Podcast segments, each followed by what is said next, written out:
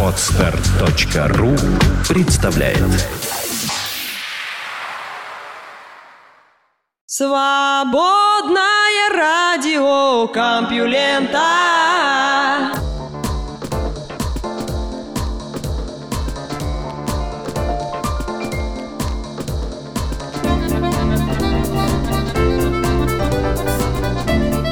Здравствуйте, слушатели свободного радиокомпьюлента. Вы слышите Лёшу Халецкого, а выпуск называется «Рыцарь, который поет». И петь он, как всегда, будет новости из мира науки и высоких технологий. Наука и техника Нефритовый заяц в великий поход собрался. В детстве многие из нас искренне не понимали, почему Алиса следует за этим странным белым кроликом. Чуть повзрослев и узнав, что кролик, согласно китайской мифологии, занимается выработкой, э, ну, скажем так, веществ разнообразного спектра действия, включая так называемый эликсир бессмертия, который он впаривал всем богам подряд, мы начинали постигать истинную подоплеку этой страшноватой истории. Китайский космический проект тоже следует по стопам этого персонажа, иначе называемого в тамошней средневековой литературе нефритовым кроликом, а иногда и зайцем. Согласно литературным источникам, этот персонаж живет на Луне, похоже, мыслили авторы мифов от Индии до Древней Мексики, и все время стоит на задних лапах, непрерывно разминая в ступе траву, чтобы получить те самые вещества, о которых выше. Словом, решение назвать луноход нефритовым кроликом в этом смысле смотрится вполне логично. Чан-Э-3 – очередная китайская миссия по исследованию Луны, запуск которой запланирован примерно на 1 декабря 2013 Включает не только сажаемого зайца, но и стационарный аппарат, который, кроме прочего, будет помогать луноходу держать связь с Землей. В космос Чан-Э-3 выведет трехступенчатая ракета «Великий поход 3B» с бортовыми ускорителями на тетраоксиде и диазот НДМГ. Ракета выглядит надежной, так что на этом этапе неожиданностей, скорее всего, не будет. Сложнее с планируемой мягкой посадкой. Это будет первая подобная операция на Луне с 1976 года. Помните, Луна-24? И пока такие приземления удавались лишь США и СССР. Мероприятие довольно серьезное, требующее точного учета бездны параметров. Кстати, продукты сгорания системы мягкой посадки до некоторой степени помешают американской миссии Лейди, анализирующей данные по лунной атмосфере, которой придется как-то отличать пыль, поднятую посадкой, от естественной. Впрочем, винить американцам некого, ведь согласовать эти две миссии не удалось только потому, что замечательный конгрессмен Фрэнк Вольф в 2011 году пропихнул законодательные меры, не позволяющие ученым НАСА общаться с китайскими коллегами, исходя из проблем с правами человека в КНР. Именно такого шага следовало ожидать от человека, лично голосовавшего против ограничения контроля над применением пыток ЦРУ. Нефритового кролика хотят высадить в заливе Радуги моря дождей, то есть в северо-западной части видимой стороне Луны. Символизм выбора очевиден. Это место приземления лунохода-1, и, повторив советский успех, китайцы станут второй державой мира, высадившей автоматический планетоход и управлявшей им на земном спутнике, а также третьей державой вообще когда-либо производившей работавшие планетоходы и одной из двух стран, все еще способной посылать планетоходы. Другим фактором, повлиявшим на выбор, стал ровный характер этого участка и отсутствие на нем слишком уж пересеченной местности. Шансы китайцев высоки. До сих пор их крупнейшим космическим провалом была гибель аппарата, который они собирались отправить к Марсу вместе с Фобос-грунтом. Да и в чем тут обвинишь ханьцев? Разве что в неоднозначном выборе партнера. В общем, с высокой долей уверенности вскоре вы больше не сможете называть китайцев развивающейся космической державой, ибо они уже показали себя весьма продвинутым игроком. Во всяком случае, так считает Бернар Фои, селенолог из Европейского космического агентства. Часть посадочного модуля массой 1200 килограммов останется на месте и будет первой лунной астрономической обсерваторией человечества, цель которой – получение изображения Земли и других небесных тел, в том числе с помощью телескопа, работающего в коротковолновом ультрафиолете. Его энергоснабжение и подогрев длинными лунными ночами обеспечит радиоизотопный источник энергии, в то время как 140-килограммовый планетоход, миниатюрный в сравнении с советскими машинами, будет запитываться в основном фотоэлементными панелями и набортным энергонакопителем, а радиоизотопный источник энергии лишь согреет его в темное время. Системы ровера рассчитаны на три месяца работы, по меньшей мере, хотя активным он будет только днем, а запланированный маршрут равен всего 10 километрам, чего хватит для обследования трех квадратных километров лунной поверхности. В 20 килограммов научной аппаратуры, кроме ожидаемых спектрометров для анализа реголита и видеокамеры, входит и кое-что новенькое – первый днищевый радар для исследования глубин Луны. С его помощью китайские товарищи надеются изучить структуру лунного грунта на рекордных глубинах – до 100 метров, а при некоторой удаче даже исследовать отдельные черты верхних слоев лунной коры. Если с нефритовым кроликом все получится, китайское национальное космическое управление запустит почти идентичную миссию Чан-Э-4 с другим планетоходом. Дата пока не ясна, а в 17-18 годах повторит советскую миссию по автоматизированной доставке грунта с Луны. Этот проект будет существенно сложнее, чем луноходная миссия, и это одна из причин, по которой Китай повторяет осторожную советскую последовательность посылки подобных аппаратов на Селену. Более того, автоматическая и пилотируемые космические программы Китая в 20-х годах, скорее всего, сольются, увенчавшись высадкой человека на Луне.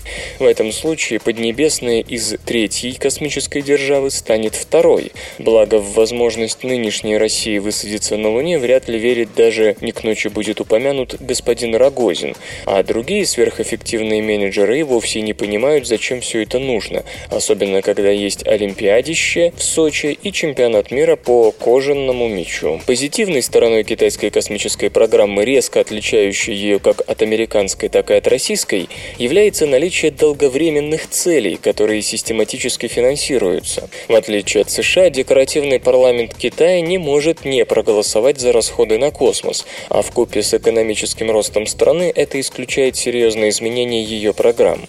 Именно поэтому задекларированные Китаем проекты, вплоть до создания многоразового Шень-Луня и развертывания лунной базы при помощи ракет типа «Великий поход-9», несомненно, будут активно исполняться, хотя техническую успешность такого рода действий, разумеется, гарантировать нельзя. Напротив, НАСА в последние годы свернула несколько важнейших программ, без которых способность ведомства к космическим полетам дальше Марса уже в 20-е годы упадет до нуля. Наконец, в отличие от России, китайские правители вообще ставят хоть какие-то космические цели. Иными словами, в ближайшие десятилетия другое, по сути, на наших глазах Китай может стать доминирующей космодержавой. Железо и гаджеты ты, ты. Kinect – технология будущего или жутковатая подглядывающая камера?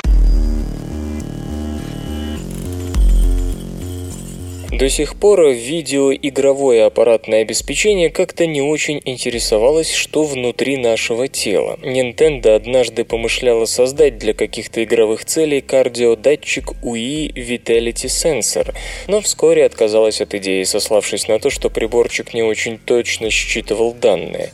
Вероятно, причина все-таки была в другом, в полной его бесполезности. И вот теперь, основательно перевооружившись технологией Kinect, компания Microsoft, который мало овладеть нашей гостиной, хочет застолбить право наблюдать за внутренними органами и кровяными потоками игроков, сидящих в этих гостиных. В общем, журнал Edge не на шутку встревожен. У него, можно сказать, дрожат поджилки. Не в меру впечатлительному игроку, наверное, это кажется ужасным нарушением конфиденциальности. Впрочем, это действительно несколько нервирует и вмешивается в личную жизнь. Если вас спросят, хотите ли вы, чтобы крошечный робот, способный видеть в темноте и понимать человеческую речь, сидел тихо и наблюдал за вами, полагаю, подавляющее большинство откажется от такой радости. Kinect изначально представляется как технология, к которой мы еще не привыкли. Она может снять ваши мерки для портного, даже не поставив вас в известность. Или в кромешной темноте найти вас и следить, следить, следить за вашими приватными телодвижениями. Впрочем, всматриваться в то, как вы спите, или что вы там делаете в постели, не входит в задачу устройства. С таким набором сенсоров и камер приставка способна на куда более интересные действия. Сейчас это просто развлечение, но в теории она даже может спасти вам жизнь, ведь ее можно настроить на слежение за показателями здоровья и автоматический вызов врача, если что-то не так. В консоли заложен механизм измерения стресса игрока и соответствующей подстройки игровой сложности. Игры весьма нервное времяпрепровождение, вы в курсе? Порой победа над боссом в Dark Souls подвергает сердечно-сосудистую систему не меньшей нагрузки, чем час в сауне или полтора на спинбайке. Если Kinect распознает избыточную нагрузку и напряжение пользователя, игра может автоматически понизить сложность. Авторы невменяемой Ризе Son of Rome из студии Crytek уверяют, что уже вовсю работают над новой технологией для своих будущих шедевров. Ну и вот вам совсем уж фантастическая на сегодня, но вполне реализуемая функция, скажем, полиграф. Играя в Battlefield 4, вы будете знать, что о вас думают члены команды. Кроме того, вы узнаете, боится ли вас враг, а может он просто блефует, совершая ложное отступление. Победит тот, кто лучше управляет эмоциями. А почему бы и нет? Словом, Kinect становится чем-то похожим на робота C-3PO из «Звездных войн». Помните этого неутомимого трудягу, всегда готового прийти на помощь? Уже сейчас реализовано голосовое управление. Консоль распознает ваше появление в комнате и предлагает ваши любимые игры, фильмы и передачи. Да, система пока не идеальна, но задел на будущее впечатляет. Каждый член вашей семьи сможет настроить приставку на свой вкус, и та предложит именно те материалы, которые интересны оказавшемуся у телевизора человеку. И все-таки не обижайте консоли ее производителя. Не думайте о Microsoft плохо, не желайте ей зла, ибо когда изменится ваш пульс, приставка об этом узнает. Вслух и с выражением читаю стихотворение. Евгений Крапивницкий «Девочка».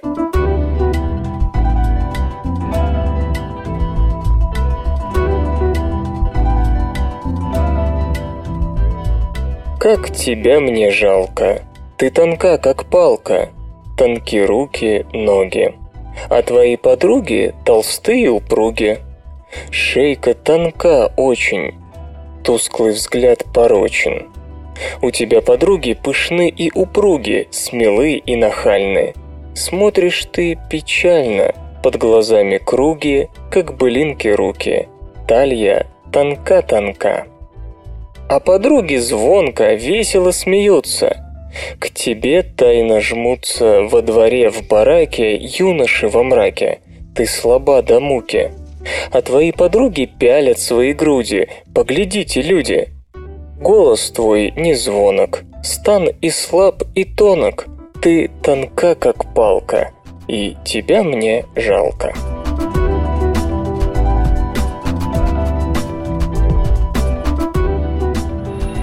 Наука и техника. Границы зоны обитаемости могут существенно отличаться от общепринятых. Джеймс Кастинг и его коллеги из Пенсильванского университета попробовали взглянуть на зону обитаемости под слегка необычным углом, учитывая ранее игнорировавшиеся факторы, а именно неучтенные парниковые газы и естественную изменчивость климата в полярных регионах. Используя простую одномерную модель, атмосферный столб в одной точке моделируемой планеты, ученые показали, что водород как парниковый газ может быть значительно эффективнее, чем обычный водяной земной пар и углекислый газ. Дело не только в том, что его полоса поглощения существенно шире, чем у углекислого газа, но и в принципиально другой температуре замерзания водорода. По сути, он не может вымерзнуть и выпасть в виде льда, как это случалось с парниковым газом на Марсе, где он в результате широко представлен в полярных шапках. Расчеты показывают, имея четвертая планета водородную атмосферу, она была бы намного теплее и потенциально располагала бы жизнью. Конечно, это невозможно. Гравитация Марса в несколько раз слабее земной, и чтобы надолго удержать водород, ее не хватило бы. Но, подчеркивают исследователи, множество планет в других системах не похожи на Землю, будучи несколько массивнее, хотя и не настолько, чтобы быть газовыми гигантами.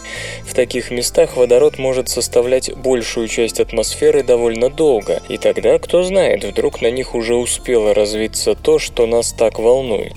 Увы, в этих рассуждениях есть неудобная деталь. Подобный парниковый эффект способен столь существенно разинуть зону обитаемости, что в нашей, для примера, системе жилой мир мог бы ютиться в районе орбиты Сатурна, то есть в 10 раз дальше, чем Земля отстоит от Солнца. Исследователи справедливо замечают, что на таком удалении от чужих светил мы все равно землеподобные планеты находить не умеем, поэтому пока даже не стоит стараться конкретизировать их параметры, так сказать, под подождем принципиально других телескопов. Не безинтересные выводы, касающиеся внутренней границы обитаемости. Ученые полагают, что дюны, то есть планеты, которые как Арракис из известной книжки лишены больших количеств воды, в теории могут оставаться обитаемыми, даже находясь куда ближе к Солнцу, чем позволяют сегодняшние модели. Дело в том, что основная причина нежизнепригодности слишком близких миров заключается во влажном парниковом эффекте, когда вода попадает в стратосферу, где ее молекулы представляются ультрафиолету и распадаются на водород и кислород. А так недолго лишиться вообще всей жидкой воды, поэтому традиционные модели предвещают в таких случаях полную необитаемость. Но чтобы попадание воды в стратосферу началось, полагают авторы работы, тропосфера должна быть насыщена ее парами. По стандартным расчетам на Земле такое событие произошло бы, будь она на 1-5% ближе к Солнцу. Однако кастинг и компания говорят, говорят, что если планета маловодна в умеренных и экваториальных широтах и при этом имеет жидкую воду у полюсов, то даже при высоких температурах атмосфера вообще никогда не насытится водяным паром, и процесс миграции H2O в стратосферу с потерей драгоценной жидкости не запустится. Одно плохо для дюн. Колебания климата, судя по истории Земли, приводят к таким изменениям температуры, при которых ледяные шапки, например, то появляются, то исчезают. Очевидно, что и с водяными шапками условных арракисов рано или поздно случится то же самое. Правда, некоторые варианты возможны. Так, авторы решительно отвергают обитаемость пустынных планет такого типа лишь на дистанциях ближе 59 астрономических единиц в условиях Солнечной системы.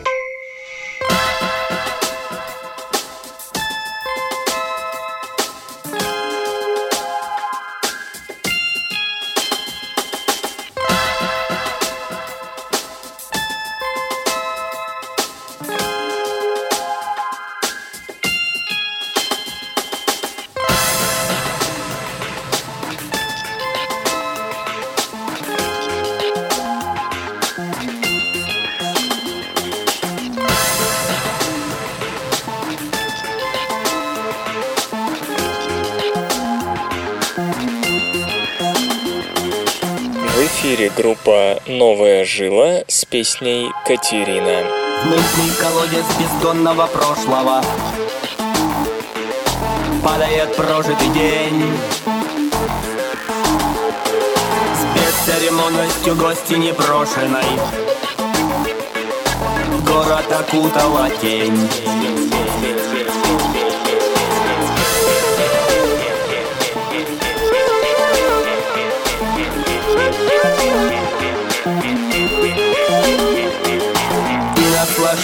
диктаторской властью. Править затянутый бал. Истязает узников страстью. В жарком плену одеял. Расскажи мне о себе. Все, что знаешь о себе. Катерина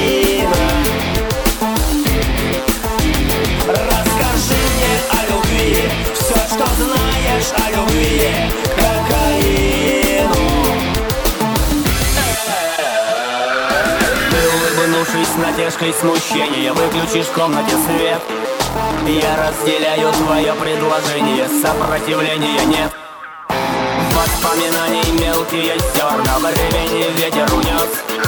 Но не забыть характер твой вздорный Вечно простуженный нос Расскажи мне о себе.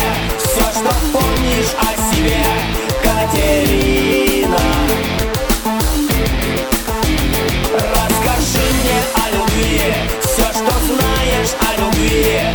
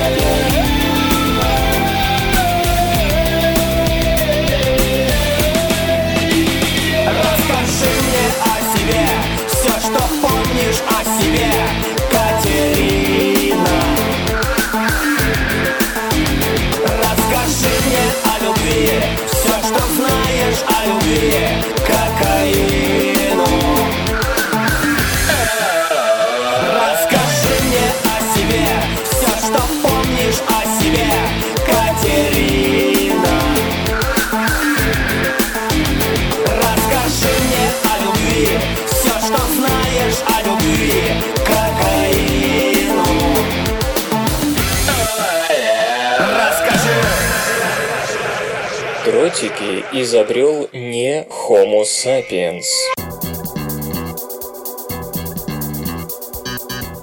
На востоке Африки найдены древнейшие наконечники копий. Им примерно 280 тысяч лет, то есть они где-то на 80 тысяч лет старше самых ранних останков нашего вида – Homo sapiens, и на 200 тысяч других примеров аналогичного оружия, которые до сих пор считались самыми древними. Артефакты обнаружены в формации Гадемота на склонах разрушенного вулкана Рифтовой долины в центральной части Эфиопии. Сегодня эта область представляет собой горный кряж, который возвышается над одним из четырех водоемов Рифтовой долины, живописным озером Зивай. На протяжении большей части среднего плейстоцена, примерно 125 тысяч-780 тысяч лет назад, там располагалось мегаозеро, объединявшее четыре нынешних. Палеонтологи нашли там останки антилоп и бегемотов. Изучением 141 обсидианового конечника занимались Йонатан Зале из Калифорнийского университета в Беркли и его коллеги.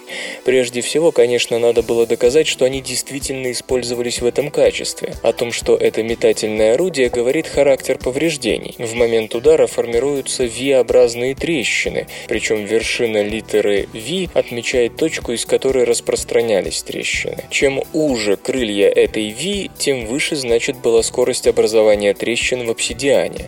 По мнению исследователей, у одних наконечников эта скорость превышала 2930 км в час, более 800 метров в секунду, а у других составляла около 5385 км в час, или полтора километра в секунду.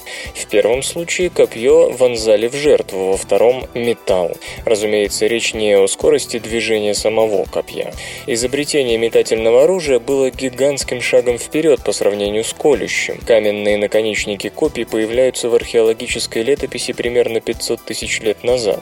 Охотники получили возможность атаковать на расстоянии, что снижало риск гибели при сближении с опасным животным, крокодилом, бегемотом и принципиально расширяло ассортимент добычи.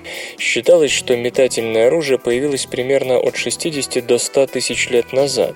Древнейшим дротикам было 80 тысяч лет. За ними пришли лук и стрелы, а также копьеметалка, атлатль. Казалось логичным, что все это изобрел человек разумный, ведь придумать и изготовить метательное оружие сложнее колюще-режущего. И как только в руках наших предков появились эти замечательные нововведения, они сравнительно быстро заселили весь мир, вытеснив всех остальных представителей рода Homo. Однако новые данные разрушают эту стройную картину. Говорят о том, что дротики входили в репертуар какой-то другой, более ранней африканской популяции. Господин Зале считает, что создателем древнейших дротиков был, скорее всего, всего, гейдельбергский человек, наиболее вероятный предок человека разумного и неандертальцев. Не стоит удивляться, если мы так никогда и не узнаем, переняли ли сапиенсы эту технологию или изобрели ее самостоятельно. Вообще, этот период от 200 до 300 тысяч лет назад был очень важным в эволюции человека. Появились новые анатомические черты и более сложные орудия, указывающие на изменившееся поведение и, соответственно, мышление. По-видимому, тогда же люди заговорили. Не стоит обращать большое внимание на то, что находка сделана в Эфиопии. Это никоим образом не означает, что дротики были изобретены именно там. Железо или гаджеты. Гандем Кар – электромобиль на базе Хирико в аниме стиле. На проходящем в Японии токийском автосалоне демонстрируется множество необычных транспортных средств. О некоторых я уже рассказывал. Это одноместное авто Toyota FV2 без привычного рулевого управления, концепт-кар в трапециевидном кузове Nissan Blade Glider, гибрид с рекордно низким потреблением топлива Volkswagen Twin Up, а также концептуальный электромобиль Yamaha Motive, созданный по принципиально новой технологии. Еще один нетрадиционный автомобиль автомобиль Niigata Model или Gundam Car появился благодаря усилиям японской научно-исследовательской компании 4Link Systems. В основу Niigata положен компактный электромобиль Hiriko. Это двухместное авто проектировалось специально для крупных городов с интенсивным движением и нехваткой мест для парковки. У машинки могут поворачиваться все четыре колеса, причем на передней и задней осях в противоположном друг другу направлении. Это повышает маневренность и позволяет разворачиваться на месте. Кузов Хирико, благодаря специальной конструкции, может складываться со сдвигом кабины вверх. За счет этого и без того скромные габариты уменьшаются еще больше. Длина сокращается приблизительно на метр. Таким образом, припарковать электромобиль можно буквально на пятачке. Заряда аккумуляторных батарей, как утверждается, хватит для преодоления расстояния до 120 км. Максимальная скорость ограничена электроникой из соображений безопасности и требований правил дорожного движения. Для дальних поездок за город мини-машины не предназначены. Внешний вид Niigata Model навеян одним из самых продолжительных и успешных аниме-проектов Gundam.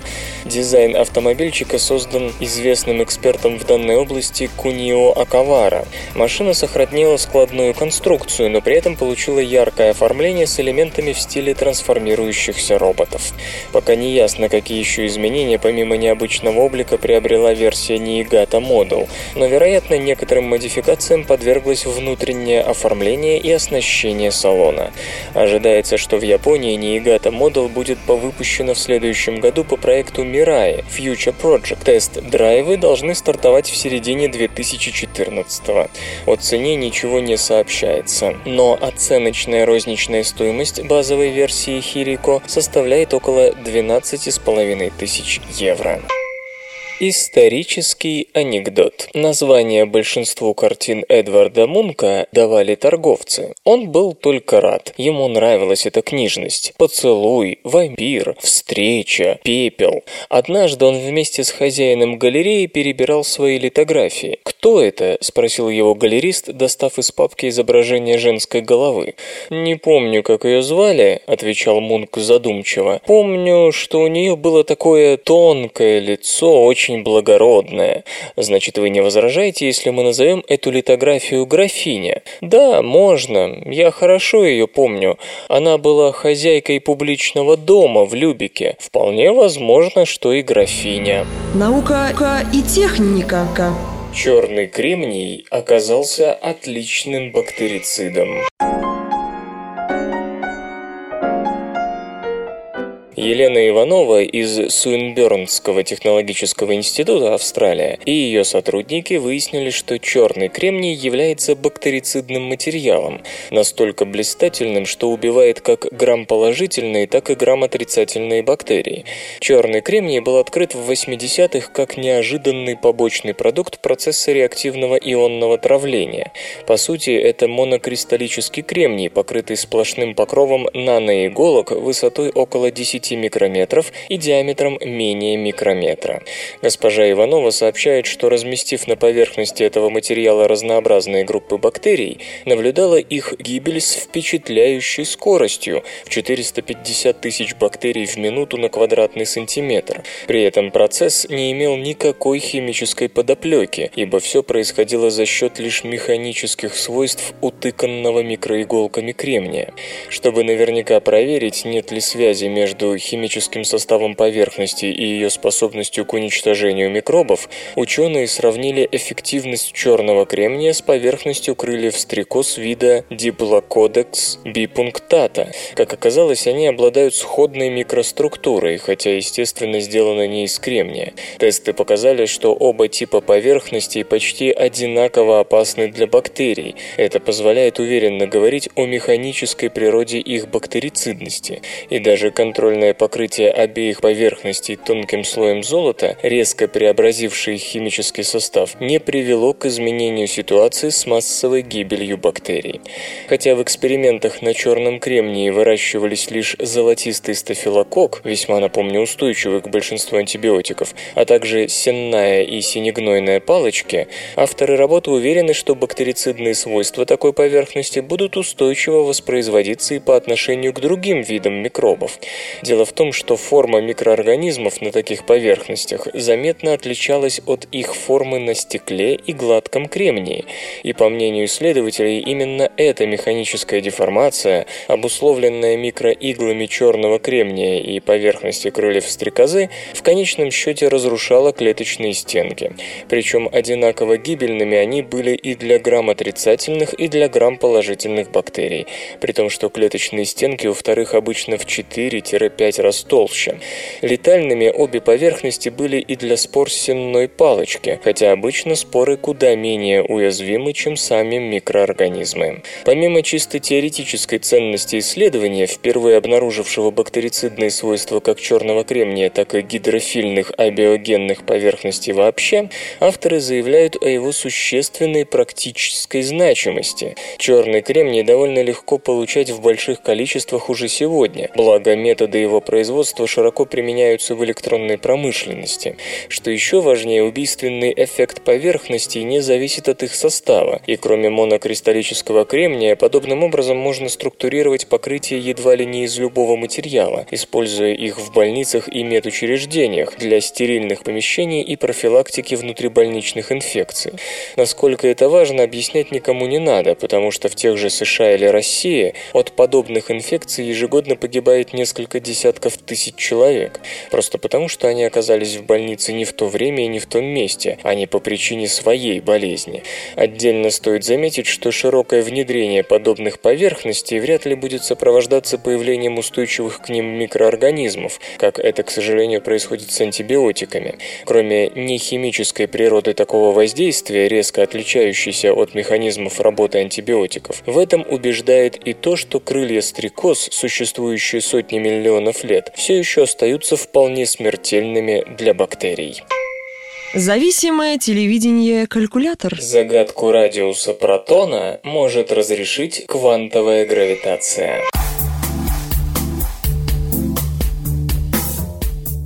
Вспоминая горячие дискуссии о форме электрона и степени опасности его зубов, сразу оговорюсь. Протон, состоящий из трех кварков, двух верхних и одного нижнего, имеет то, что принято называть его радиусом, а считается им то расстояние, на котором плотность заряда снижается до определенного значения.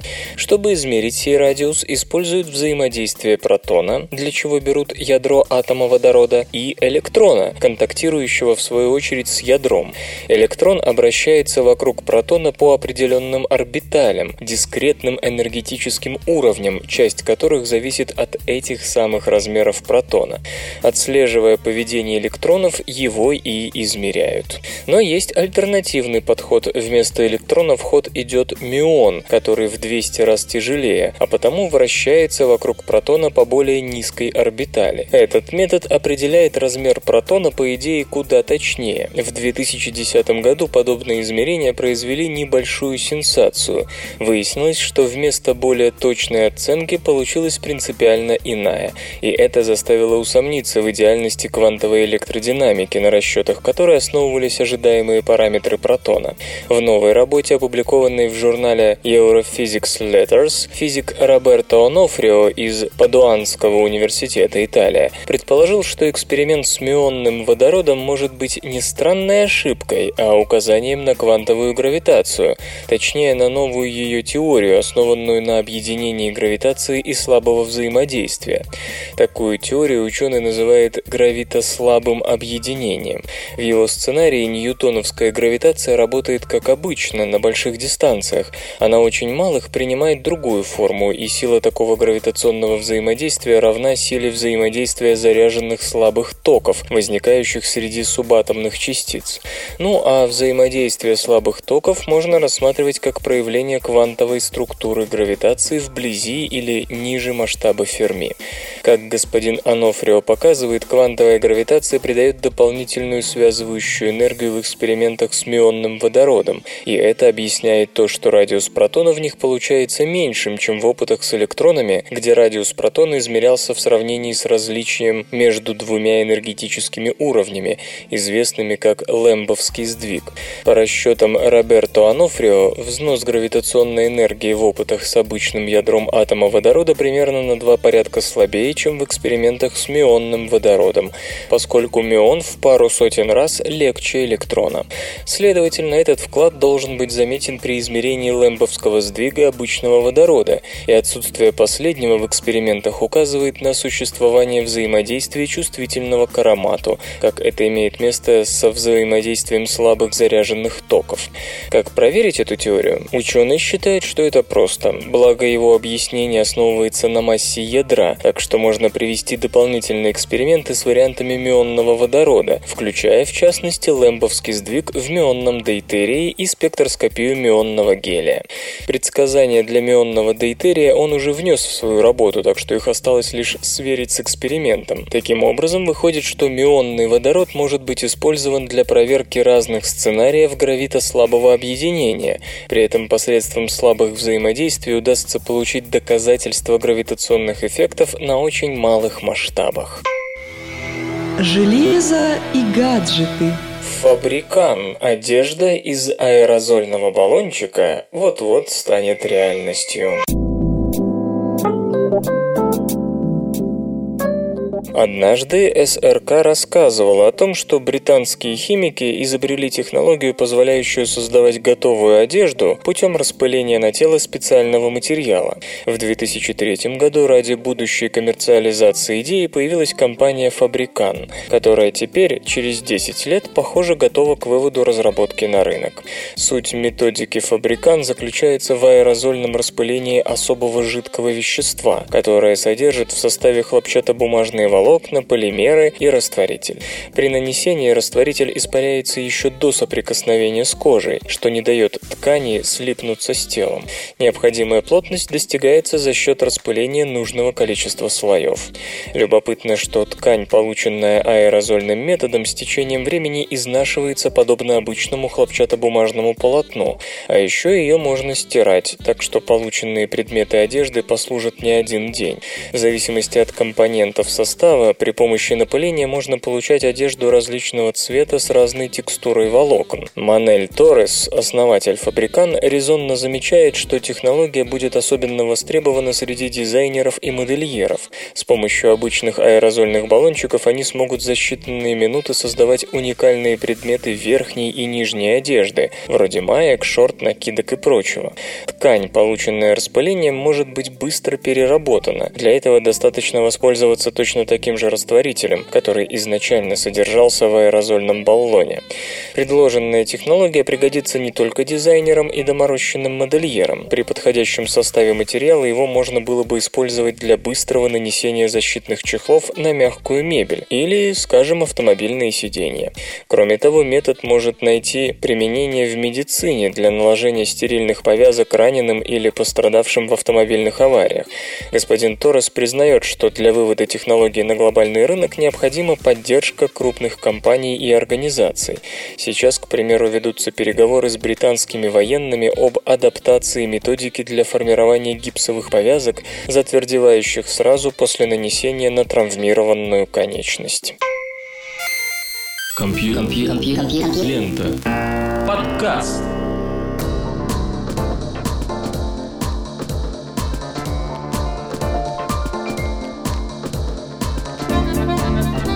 Рыцарь, который поет, завершил свое выступление. Да, сегодня не слишком длинное, потому что болезни косят корреспондентов СРК. Но они вылечатся и с новыми силами будут рассказывать вам еще больше интересных новостей. В любом случае, вы слышали Лешу Халецкого, свободное радио Компьюлента и еще песенка. Свободное радио Компьюлента. Скачать другие выпуски подкаста вы можете на podster.ru